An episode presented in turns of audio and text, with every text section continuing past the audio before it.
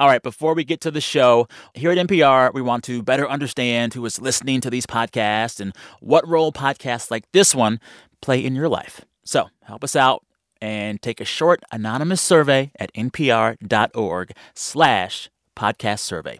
All one word. This takes less than 10 minutes. It really helps support this show. npr.org slash podcast survey. All one word. Thank you so much. Okay, here's the show.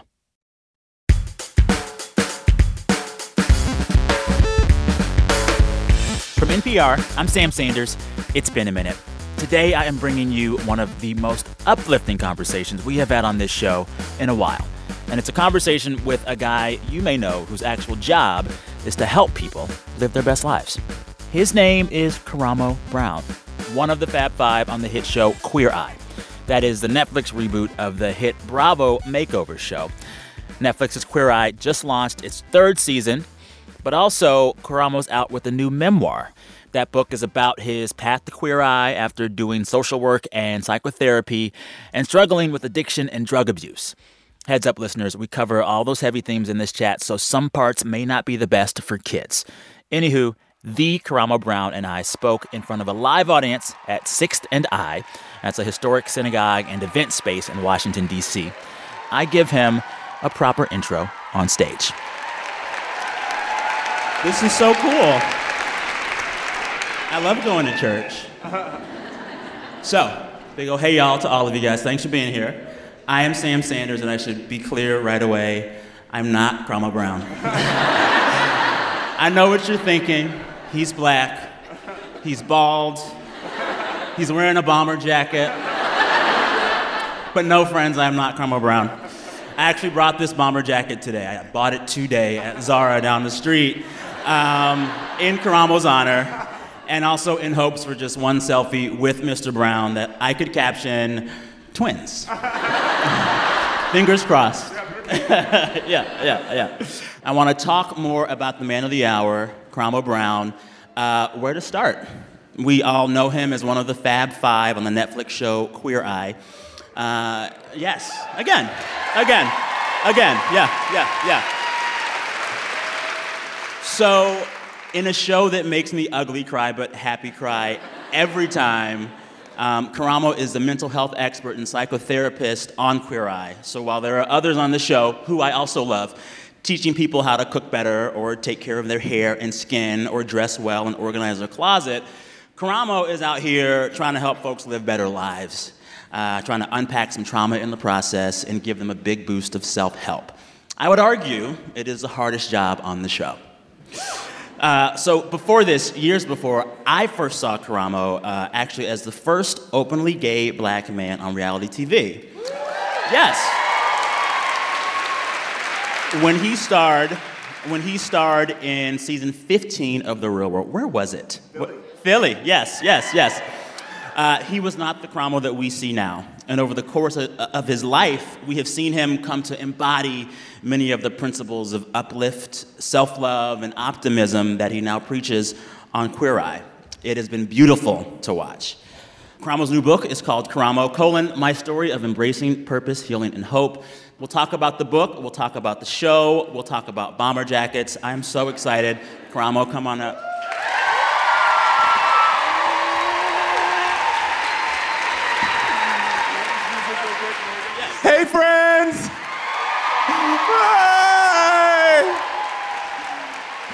Oh, I'm about to get emotional. Oh, thank you all for showing up for this conversation. It means the world to me. You have no idea. I don't take any of these moments lightly because there was a time where I didn't feel seen, where I didn't feel like I was good enough. And so to have you all be here, be part of my dream, and make me feel seen, I just want to say thank you, friends. I appreciate you so much.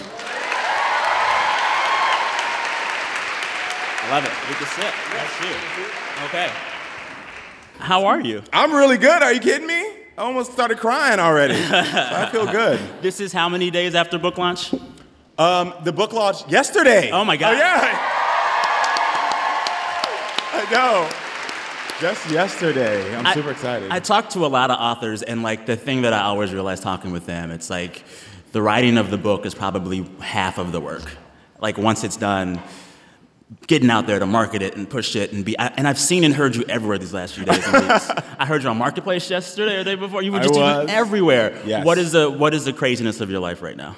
Um, it's just one blessing after another. I mean, what I said at the beginning of this is my truth of like, I'm telling you, this is such a blessing to be in a space with people who I want to send love to, and I feel your love.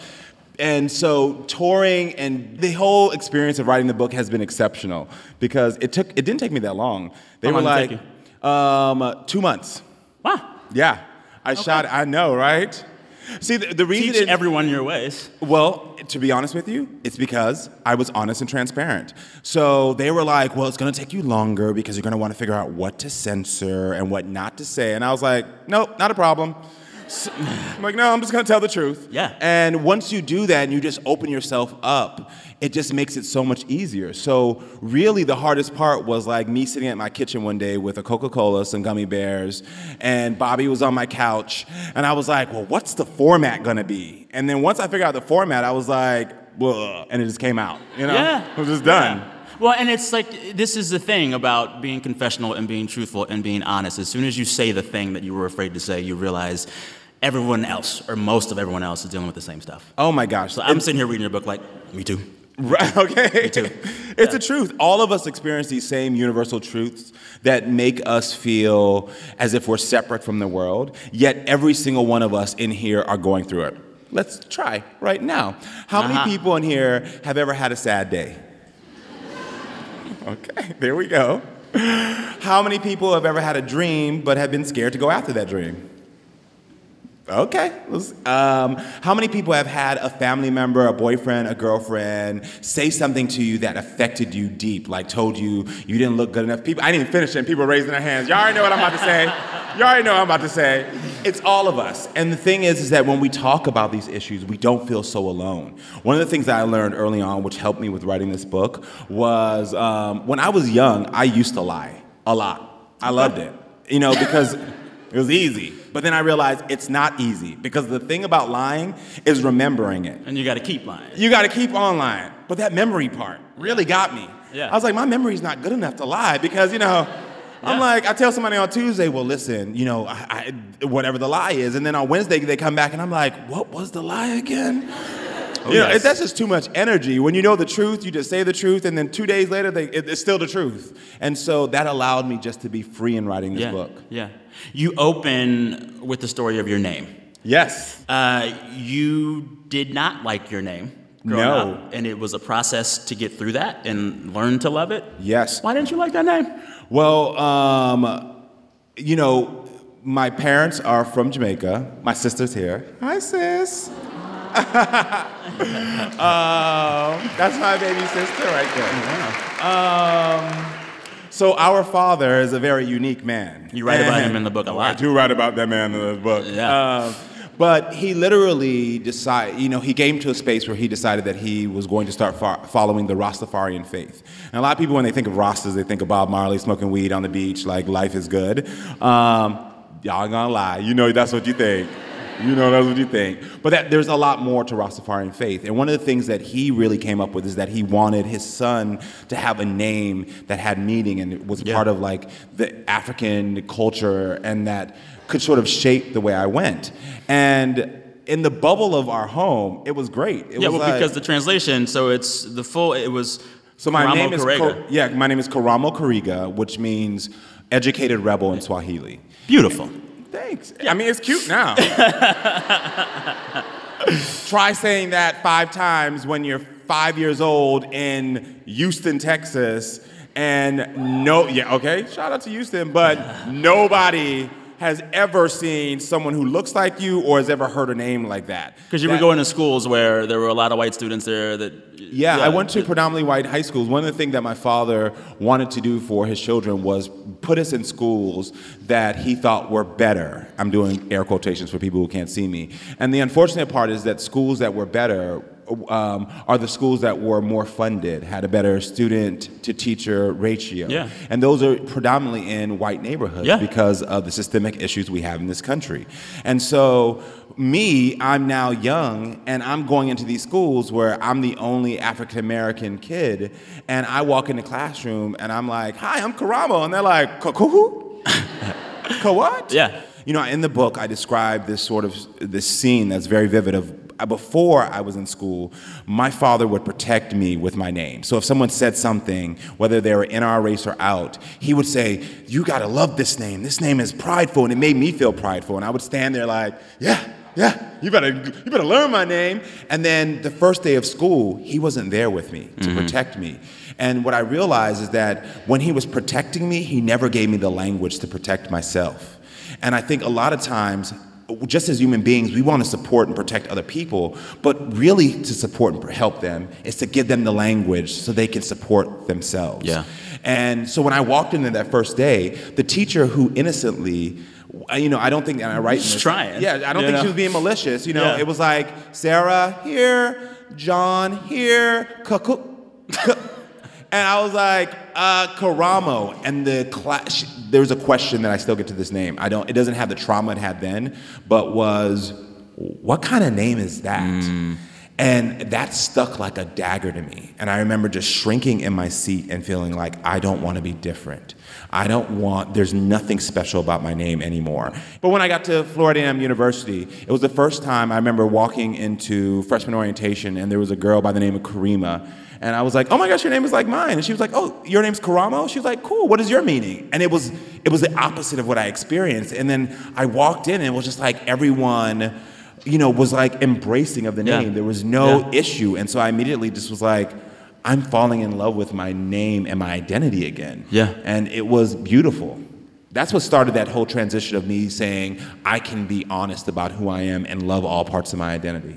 Support HBCUs. Oh, yes, for HBCUs. You're listening to It's Been a Minute from NPR. I'm Sam Sanders talking with Karamo Brown, star of the hit TV show Queer Eye. We'll be right back.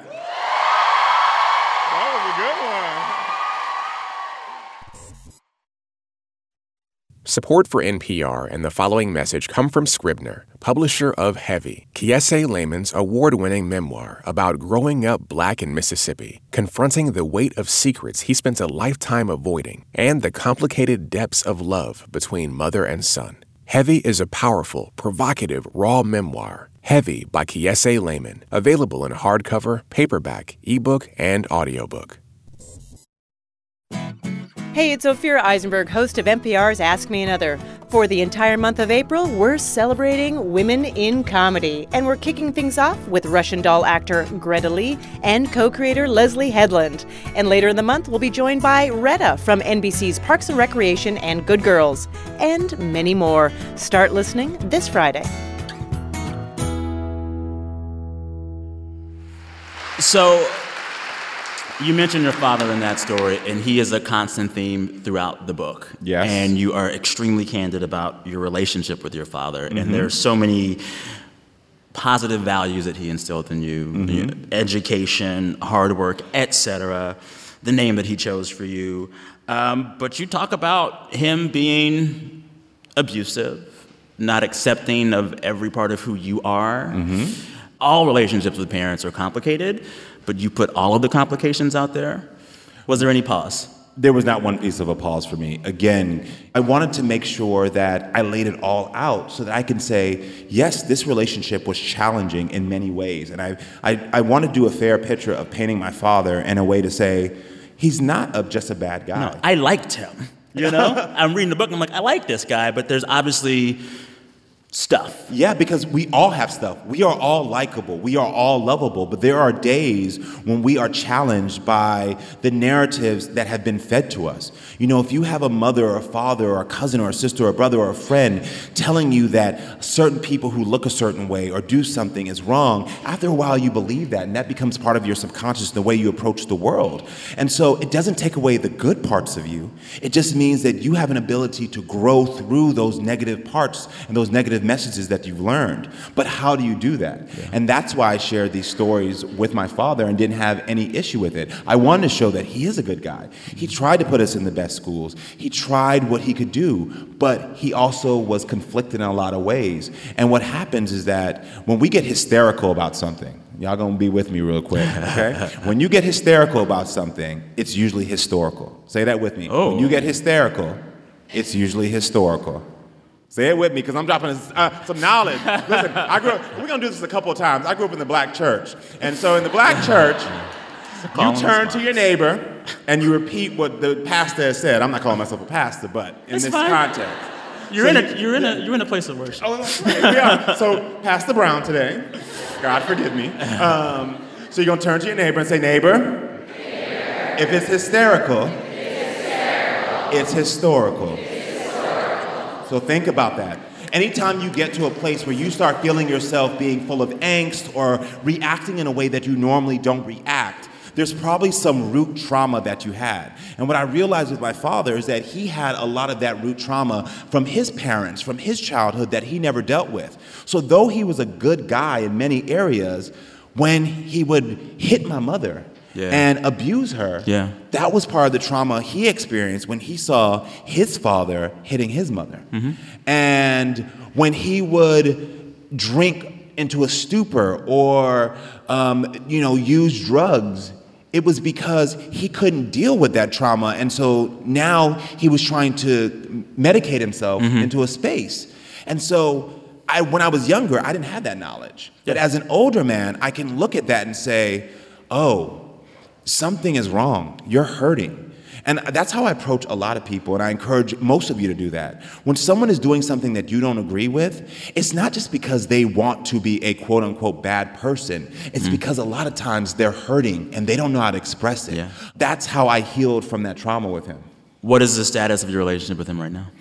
Um, it's still conflicted because um, he says things like he loves me, mm-hmm. but that love is really conditional mm-hmm. really conditional.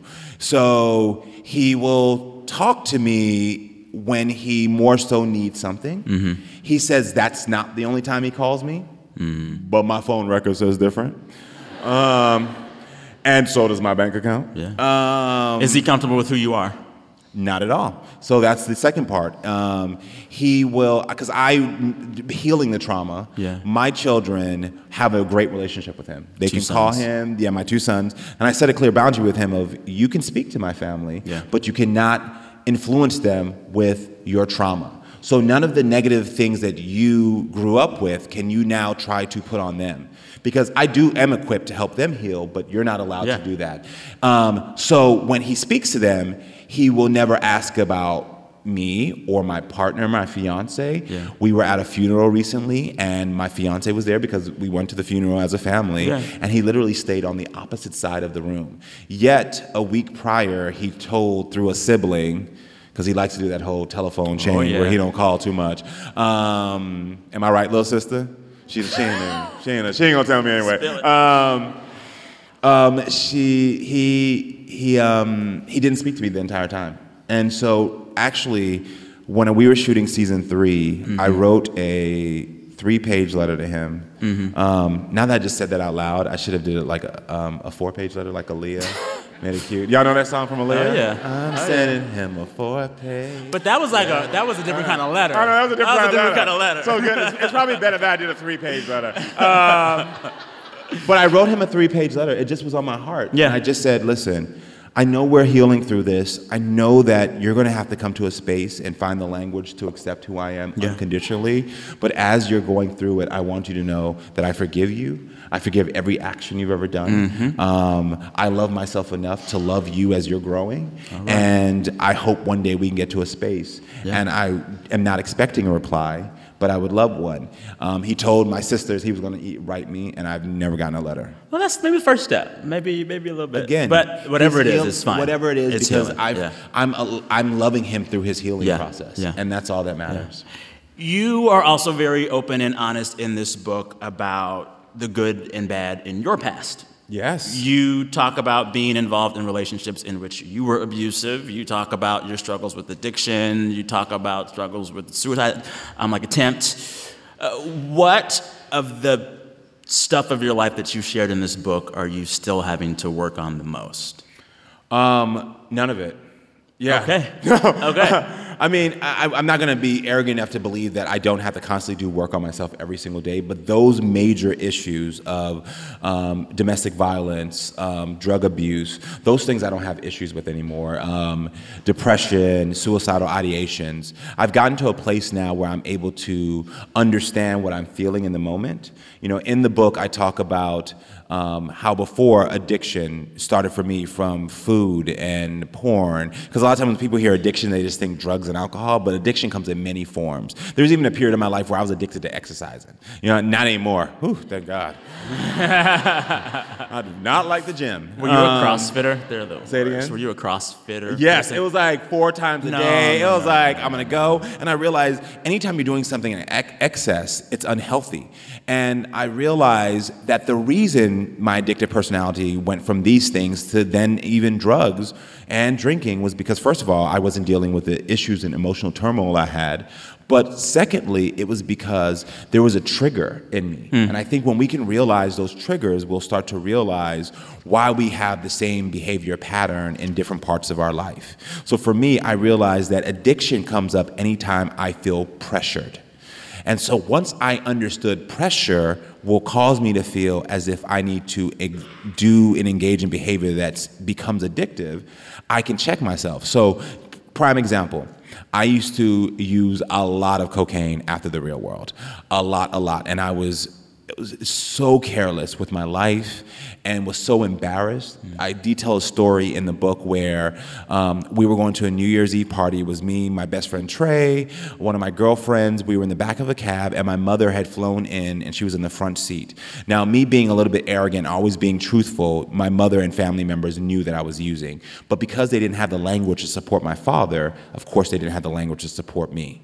So I sort of got away quote unquote, with the bad behavior. Mm. But we were in the back of the car, and I took out a bag of cocaine, and my mother's in the front seat, and my friends are gasping. They're like, What are you doing? I'm like, Oh, she knows. And I'm like, doing bumps of cocaine as my mother's in the front seat. And she turned around, and I just saw the pain and hurt and sadness in her eyes of like, Not again. Really? I'm dealing with this. I'm looking at this. I cannot believe it.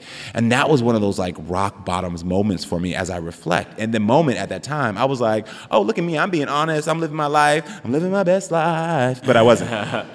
it was not my best life at all. Yeah. And so when you talk about like what are the issues I'm still dealing with, I don't deal with that anymore because I realized in that moment I was feeling pressured about what is going to be my next step in my career. Yeah. Um, I was feeling pressured about from everyone else in my family were buying homes and doing things. I was feeling that pressure of like I'm not living up. So since I'm not living up, I'm going to escape. Mm-hmm. And I finally did get clean, but at the Emmys, because the guys and I, we won three Emmys. Thank you everybody for supporting.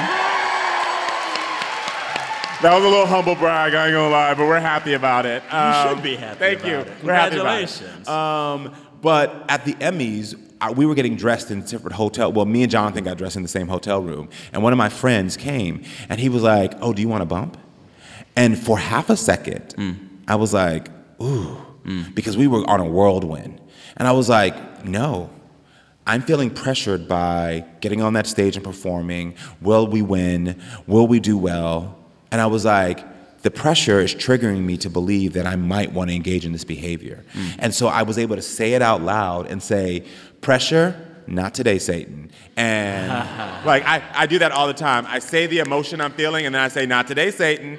Um, and so I was like, pressure, not today, Satan. And I asked that friend kindly to leave. I said, a boundary for me and you is that right now, if you're going to still be engaging in that, mm. we can't really hang out. Yeah. And so I do work on it in that sense of acknowledging and making yeah. sure I don't fall back, but there's no real, like, me dealing with those issues. Yeah. Well, and what I really appreciate in the book, and what I think is so healthy about the way you present your life in this book, is that when people reach a place where they think they are healthy, clean, responsible, feeling good.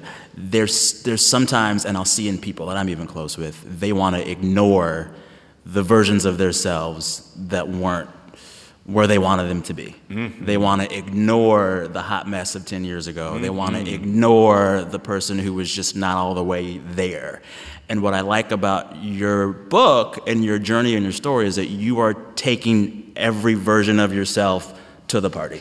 Yes. And I think, you know, there is. Can I tell you why, though? Yes. Part of that is because I realized mm-hmm. very early on that failure is not the opposite of success, it's part of it. And so the reason that I bring all pieces of myself the hot mess part, the good yeah. guy here is because yeah. I needed those moments so that I could be here today. If I wouldn't have went through those moments, then yes. I wouldn't be here. So and, I'm proud of it. And also, when you think of the moments in your life where you can most celebrate your growth, the version of you that would most enjoy the party is a hot mess version of you. Exactly. Let them come. Like, let them be part of your success. But let me tell you, it's not our fault that we all like to leave the hot mess in behind. It's Instagram's fault. Let me tell y'all right now. Instagram got us all fooled to post only the best moments of our lives. And oh yeah. And so we're like, oh, of course I'm not gonna show you that I had an argument with my husband and my wife before. Of course I'm not gonna show you that I was crying in my pillow yesterday. I'm gonna show you the car that I just got. It's like, look at what you can get if you just like my post. And we're all guilty of it, every single one of us. We put only the best moments. Mm-hmm. So that's sometimes when um, I see myself or other people post like four years ago and they throw, you know, the throwback. I'm like, girl, I know four years ago that might have happened, but four years ago in two days, you was not in that space. and it's okay for us to admit that. It's okay because being in that other space allowed you to get to that space where you did have a good day. Exactly. Exactly. I want to talk about one of the reviews of your book. Um, folks are reading. I've been reading reviews, so this could be bad. It's not bad. It's okay, not bad, but I found it quite interesting, so okay. I wanted to bring it up. Okay. A friend of mine who works for Out Magazine, his name is Tre'vell Anderson. He wrote of your book the following quote. There's a countless explanatory commas on aspects of blackness and black queerness strewn throughout the book like noting how black people call light skinned folk high yellow, or how clocked means, I see that you're gay or part of the community, even if you haven't expressed it. And though no one necessarily writes a book to only be consumed by a particular group of people, such inclusions, perhaps at the insistence of an editor, signal a capitulation to a general read white audience. Mm. I did not think that reading your book, but when I read that, I said, oh, I'm, we got to ask about that. Yeah as someone who is of color, as yeah. someone who is gay in a world that's still mostly straight, what are the pressures you feel to explain who you are and the community you come from to people that don't know that in your book and also on your show? Like, I know for my show, for instance, like the majority of our audience is white. And so there's things that I have to think about differently in explaining for that reason. And I don't know if it's good or bad, but I know it is a thing that I think about. And so I wonder how you work with that. Well, I first of all think that education is important and in any way it's coming. So we did an episode with our first trans hero, mm-hmm. Skyler, who we love. Yeah. And, you know, Jonathan and I have many trans friends. We understand the trans experience. We've never lived it, but we have we get it. Yeah. Where Antoni and Tan hmm. boldly said, "I've never met a trans person," and so with me in this book, you know, sharing you know what the language means it wasn't just to say oh if you're outside of being black or gay let me explain to you. I also was understanding that there is people who could be black or gay and still not know who the language. also might not know it. Yeah. And i think that we get sometimes caught up in this this place of thinking like oh um, for this shady reviewer I really brought it um, yeah, we get we get to. I'm okay with it. You know what I mean? um, there, we get to this place where I think we get to. We start saying like, oh, don't pander to someone else. Don't like have to explain yourself. But why is it bad to educate someone who doesn't know? I mean, I think that's part of the divide in our country right now is that people are afraid to ask the questions because they don't want to seem like they are fill in the blank, mm-hmm. racist, homophobic, mm-hmm. sexist. So we're all walking around with questions in our head and we're scared to ask someone else. And I'm like, go ahead and ask me because I can see the difference between intention. And I mm. think intention is really important. Mm. And so when someone is saying something to me, I understand if their intention is to be malicious or if it's just to grow and learn. And if their intention is to grow and learn, I'm going to explain it. And if their intention is to be malicious, I'm going to ask them why they feel the need to be malicious. And then I'm going to still teach them Yeah. because education is paramount. Yeah. Well, and it's also this time. Yeah, that was a good. See? That negative graph brought some really reflective, constructive comment. Yeah, it did. But I do think it is a particularly important time, perhaps, for over explanation of where people are coming from in this moment for the LGBTQ community, because things are changing so fast. yes. The language that I was thinking about using when I was experiencing whatever 10, 20 years ago, some of it is, irre- is irrelevant now. Yeah. And the language that young people are using today is going to be different a year or two from now. Yeah. And so to that, I say it doesn't hurt to over explain or make sure you can and bring that- folks and- along and with that's you. and that's really what I try to accomplish. So, like some of those examples he says in the book of like in the chapter I talk about. There's a chapter in my book where I talk about colorism. Um, you know, I come from a Caribbean background, and my granny used to say to me all the time when I was younger, "Don't darken up my family anymore." And it caused me many times as a child to not go outside and not play outside because I didn't want to embarrass my family by darkening up the family. And as I got older, I started to realize that colorism played into so many things. You know, e- even today, like the jokes about light skin versus dark skin in the African American community. You know, they'll, they'll, there'd be memes about Drake, you know, versus who's a rapper, if y'all know. Uh, see? I'm explaining, see? Because somebody in here might not know who Drake is. And I don't want you to walk out and not get this context. because going to be like, who's Drake? You know what I mean? He's a fair-skinned black rapper. Yes, he is. Who I used to have a crush on until I saw his knees. I know. He was on Saturday Night Live. Y'all look up Drake Lee's later. Y'all gonna see his knees. What's I don't wrong know with why. his knees? I don't listen. I love everybody who loves themselves, but for some reason I was like, Drake, I can't do I'm you with sitting the here rubbing my knees now. I know exactly. They I mean, my knees might not be cute, but Drake's knees in that one day was like, mm-mm. So The knees. the knees. It was just his knees. His knees. Um, so you know, even like with Drake, people talk about him being light skinned and being more sensitive, and then you know we see sort of like darker men. And they say they're rougher and they're like stronger. You know what I mean? And then I also look at the media, and I looked at the the media that I was consuming that I loved. Mm. You know, when it came to like the Jeffersons that played in my house, for there to be a powerful African American couple, there had to be a light skinned person who was married to a darker skinned mm. person to balance them out. Um, then the Huxtables came along, and there was a dark, light skinned, dark skin. Today, Blackish is around. There was a light skinned, dark skin. There was Martin. There was light skinned, dark skin. And you see these repetitive behaviors and mm. how colorism is still playing a part. And I subscribe to those. That for many years, I thought the men that I need to date to be an ideal couple needed to be lighter than me. Oh. And the reason in the book I explain those nuances is because if you are white, you might not understand what it is to have experienced colorism or have had your grandmother tell you, don't darken up my family, and the trauma and that pain that causes you. And I wanted them to understand, like, that's what I experienced. Mm-hmm. And if you have a friend who's going through that, now you won't be like, oh, I don't get it. You'll get it. You know what I mean? And I talk about that again with like even some of the gay terms. You know, like I say things because there could be my straight girlfriend who doesn't understand what that term means. Doesn't mean she's homophobic, but I want, I think we just got to get to a place where we're not feeling as if everyone's out to attack us. Yeah.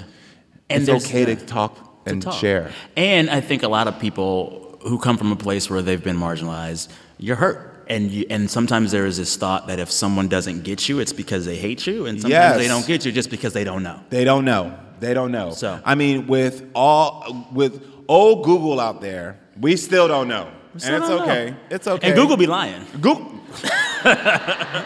Let me tell y'all I don't something. trust it. I call my fiance Dr. Google because every time something happens to me or my sons, he's like, "So listen, I know what you have. You have some, you know, disease that originated in Korea in 1912." and I'm like, "Who told you that?" He's like, "Google." Google. And I'm like, "Well, Yeah. I do. I have it then. Yeah. of course, done. you know." It's done. It's Um, done. yeah. You know. You're listening to It's Been a Minute from NPR. I'm Sam Sanders, talking with Karamo Brown, star of the hit TV show Queer Eye. We'll be right back. Yeah. Support for this podcast comes from the John S. and James L. Knight Foundation, helping NPR advance journalistic excellence in the digital age. Welcome to the 21st century. Do you see Jesus in the burnt toast? Do you realize that literally there's a bucket of condoms by the exit? Why is this happening? Why is this happening to me? We cannot just uh, say, stop, I want to get off. Invisibilia, season five. No easy answers, just the right questions. Can we talk about Queer Eye? Yes, we can talk about Queer Eye. okay, All right. Okay, good, good, good. Um, I guess like the first big question that probably all of us have is what season three spoilers can you give us? Not spoilers, tips, tidbits, peaks. Um, No, no spoilers. Information. I will say that when we met a year ago, can y'all believe it's only been a year? Wow. Oh my gosh. Wow. Um, yeah. As a year ago, the five of us were strangers and did not know each other.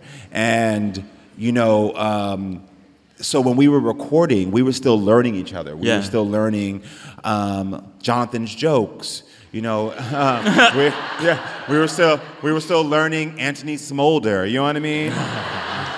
We were still learning, you know, Tan France's way of telling you to piss off, but in the kindest way possible.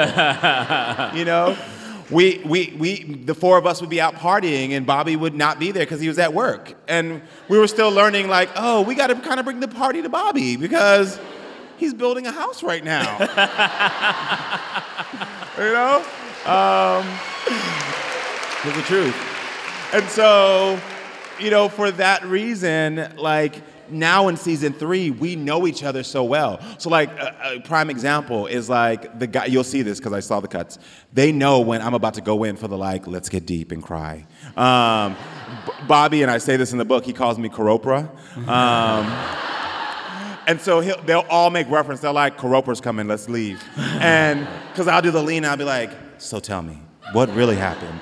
And then they're like, oh, tears are coming, we're going, we're going. and so um, I think that's probably one of the most exceptional pieces of it because we know each other. We're a family now. We've fully gelled. We feel confident in who we are. We're not allowing anybody to dictate how we help the heroes. Like at first, there used to be some like, oh, you should kind of do this. You know, there was a lot. Oh my gosh, I can't tell you how many times Jonathan would come to us and we'd all be consoling him because he'd be so pissed that he had to shave off a beard that he didn't want to shave off. Like, Really? oh, uh, listen. Wait. Yes. That kind of hurts my heart. It hurts. my- It Really? Hurt, it hurt our heart too, and it really hurt our baby JVN's heart because he was mad about it. Beards are glory. Exactly. I agree. And so he. And so he was like, but there was this.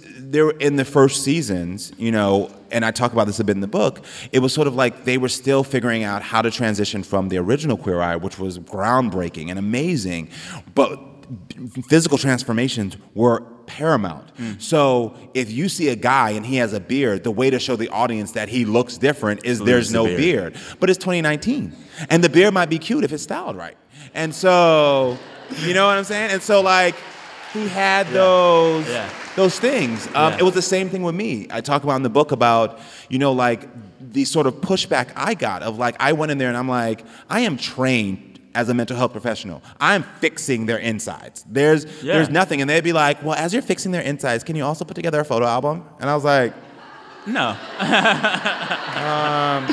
And I'm like, I'm over here like this. I'm like, um, okay. Um, I really want this job, so here's an album of you and your dad.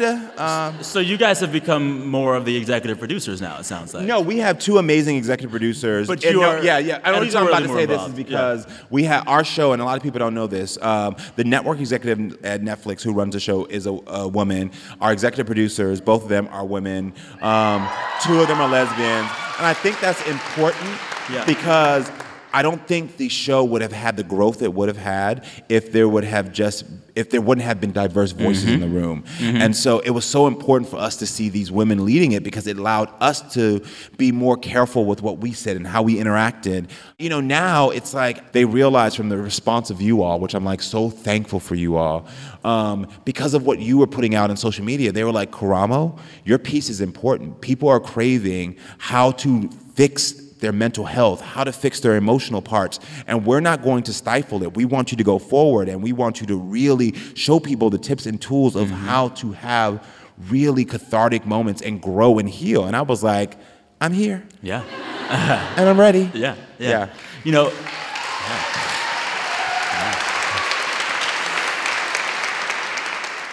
We're going to get to audience questions that I have on these note cards, but I have two quick more questions for you Yes. from me. Okay. First is um, what one piece of advice should people all over the place stop giving to folks that we love and care about?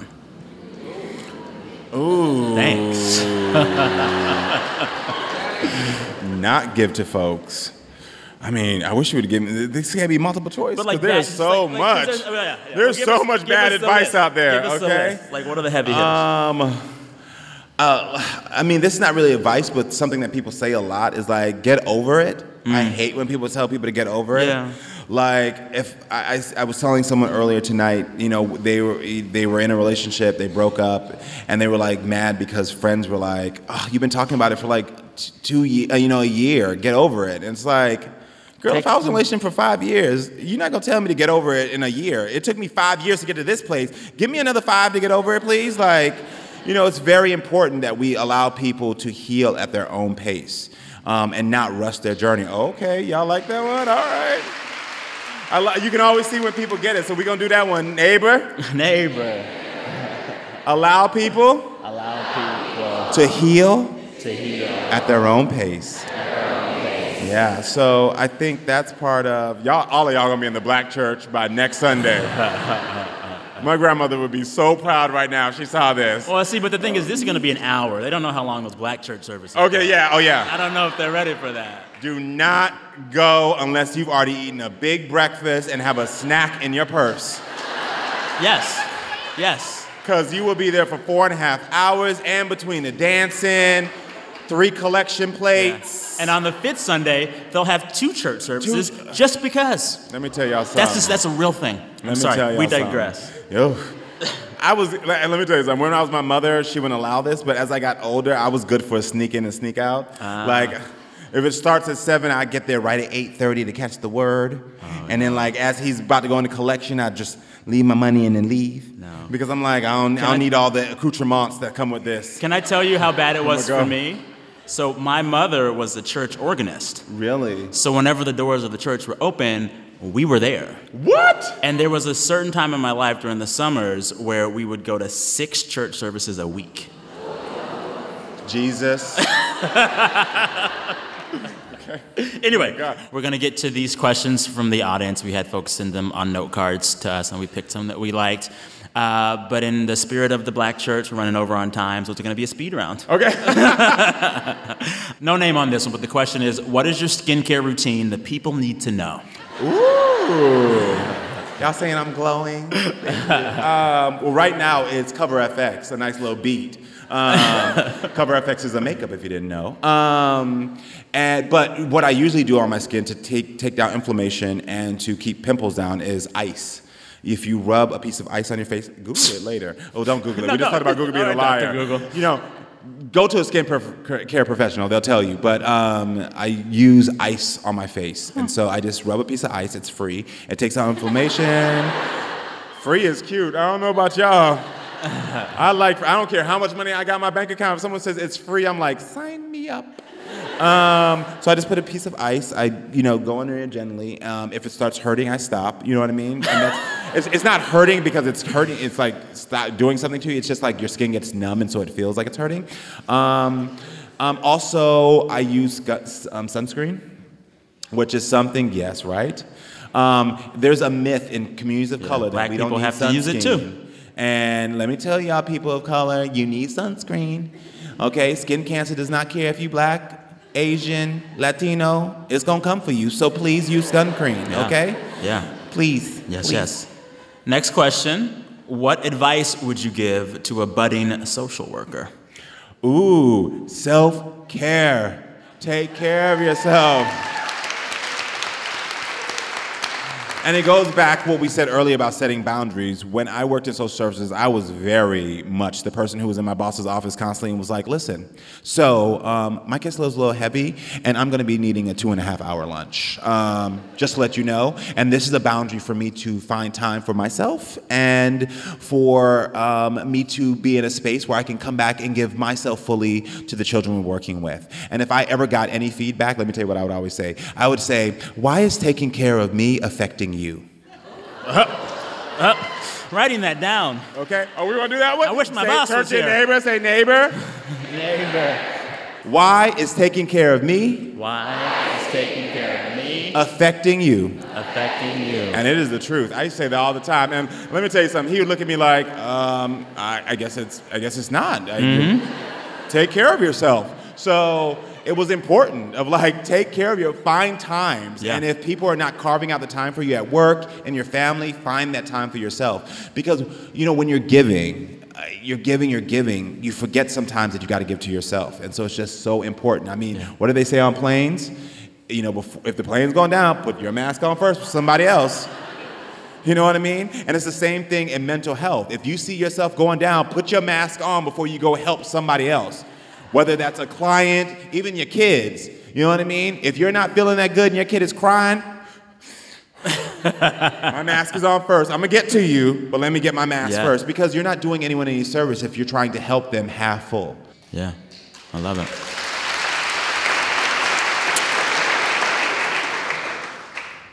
Two more questions and we're gonna get out of here. Um, Sylvie, is that you Hey, there? Sylvie. Okay. Hi, friend. Sylvie wrote, "I have a big interview tomorrow. What tricks do you use to get into a confident headspace?" Uh, first of all, congratulations on the interview. I think I think the first step in acknowledging and getting to that con- confident headspace is acknowledging you got an interview. There's a lot of people who didn't even get that. So don't ever doubt what your experiences are because clearly it's got you into the room. And so be confident and be proud of those things that you've been through. Um, secondly, remember there are other pieces outside of what's on that paper that make you the best candidate. So there's things you've experienced as a child, as an adult, with friends that have given you a perspective. And just know that it's okay for you to tap into those things and not to stick to what's on the paper. I'm sure you've been through a ton of job interviews, so you might know this, but I just want to reaffirm it for you. If this job is not for you, believe me, there is something that is better and more designed for your expertises that is coming right around the corner. Good luck. Yeah. Everyone, give her a big good luck. Good luck tomorrow. Yes, send the energy. Send the energy. You got this job. Take those vibes. Yes. Take those vibes. Uh, okay, last question from me though. Oh, go ahead. You want to Yeah, something? well, no, ask your question. Okay. The Fab Five is a boy or girl band. What boy or girl band and why? Um, unfortunately, we're not Destiny Child because we are not breaking up. Um, though I would love to say that I'm Beyonce or Kelly, but um, the boy, the girl band we would be is the Spice Girls. Yeah. We loved it. Um, Which Spice are you? I would be Scary Spice, not just because she was the only black one, um, but because She could sing though. She was- can. yeah. She can sing. I can't at all. But um, there was a fearlessness to her about Yeah. how she approached every part of her life, the character Mm-hmm. um, in the Spice Girls, and I have that fearlessness of like, we're going after it. You know what I mean? Yeah. Like, go after it. So that's who we'd be. And y'all's audition was kind of like something resembling an audition for like a boy Oh, it was band. an audition for a boy band. Like, they brought 200 gays in a room and were like, fight. um, and so um, it's kind of true. There was a lot of us there. And you know what? In the first five minutes, the five of us actually met. We've told this story before. But the reason we all connected, didn't know what category we were, we literally were melded together from the beginning. And the reason was was because the other guys in there were competing mm. and we were not. We were like, so like they would go in the room and they would come out and be, people would be like, well, what did they say in there? And they'd be like, I'm not telling you. This is my job. And we would go in the room and we'd come out and we'd be like, listen, they said this. I think I messed up, but if you can use the information to be better, take it. And we did that the entire interview. Do you think the producers saw that too? Uh, you know what? To be honest with you, I do. I think Yeah. they, I think they knew They they, wanted the the whole- yeah. intention to be um, people who were giving. And so, if the show's about giving, and you come out of a room and you're so closed off of giving the information, then they already see a bit of your character. Mm-hmm. Um, and so we just were like, yeah, here it is. And because we were like that, we stuck in a corner. Before the end of the first day, we already had a text chain that Bobby started called the Fab Five.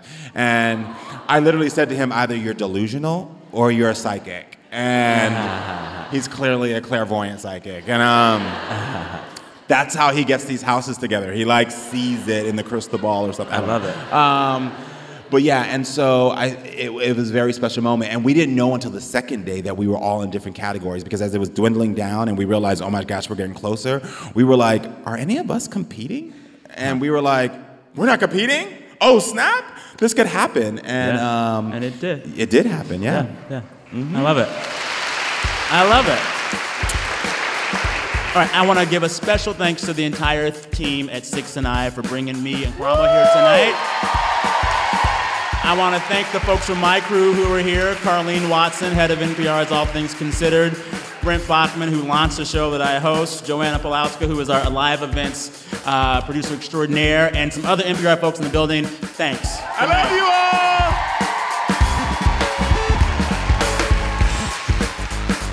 Thanks again to Karamo Brown. His book is called Karamo My Story of Embracing Purpose, Healing, and Hope. Uh, thanks to the whole crew that helped us make that live event a reality. Uh, engineers Andy Huether and Patrick Boyd for recording. Joanna Palauska for making the whole thing happen. Uh, she worked with NPR's events team. Also, thanks to Nicole Schaller and Pilar Fitzgerald of NPR's events team, and to NPR's senior events director, Jessica Goldstein. Also, many, many thanks to Jackie Leventhal and Lindsay Adams at Sixth and I. All right, listeners, we're back on Friday with our weekly wrap. And if you listen to those episodes, you know that it's a group effort. Every week, we hear from real live listeners sharing with me the best parts of their week. That should be you this week. Record your voice telling me the best part of your week and send that file to me at samsanders at npr.org. Sam Sanders at npr.org. Okay? All right, till then, thank you for listening. Talk soon.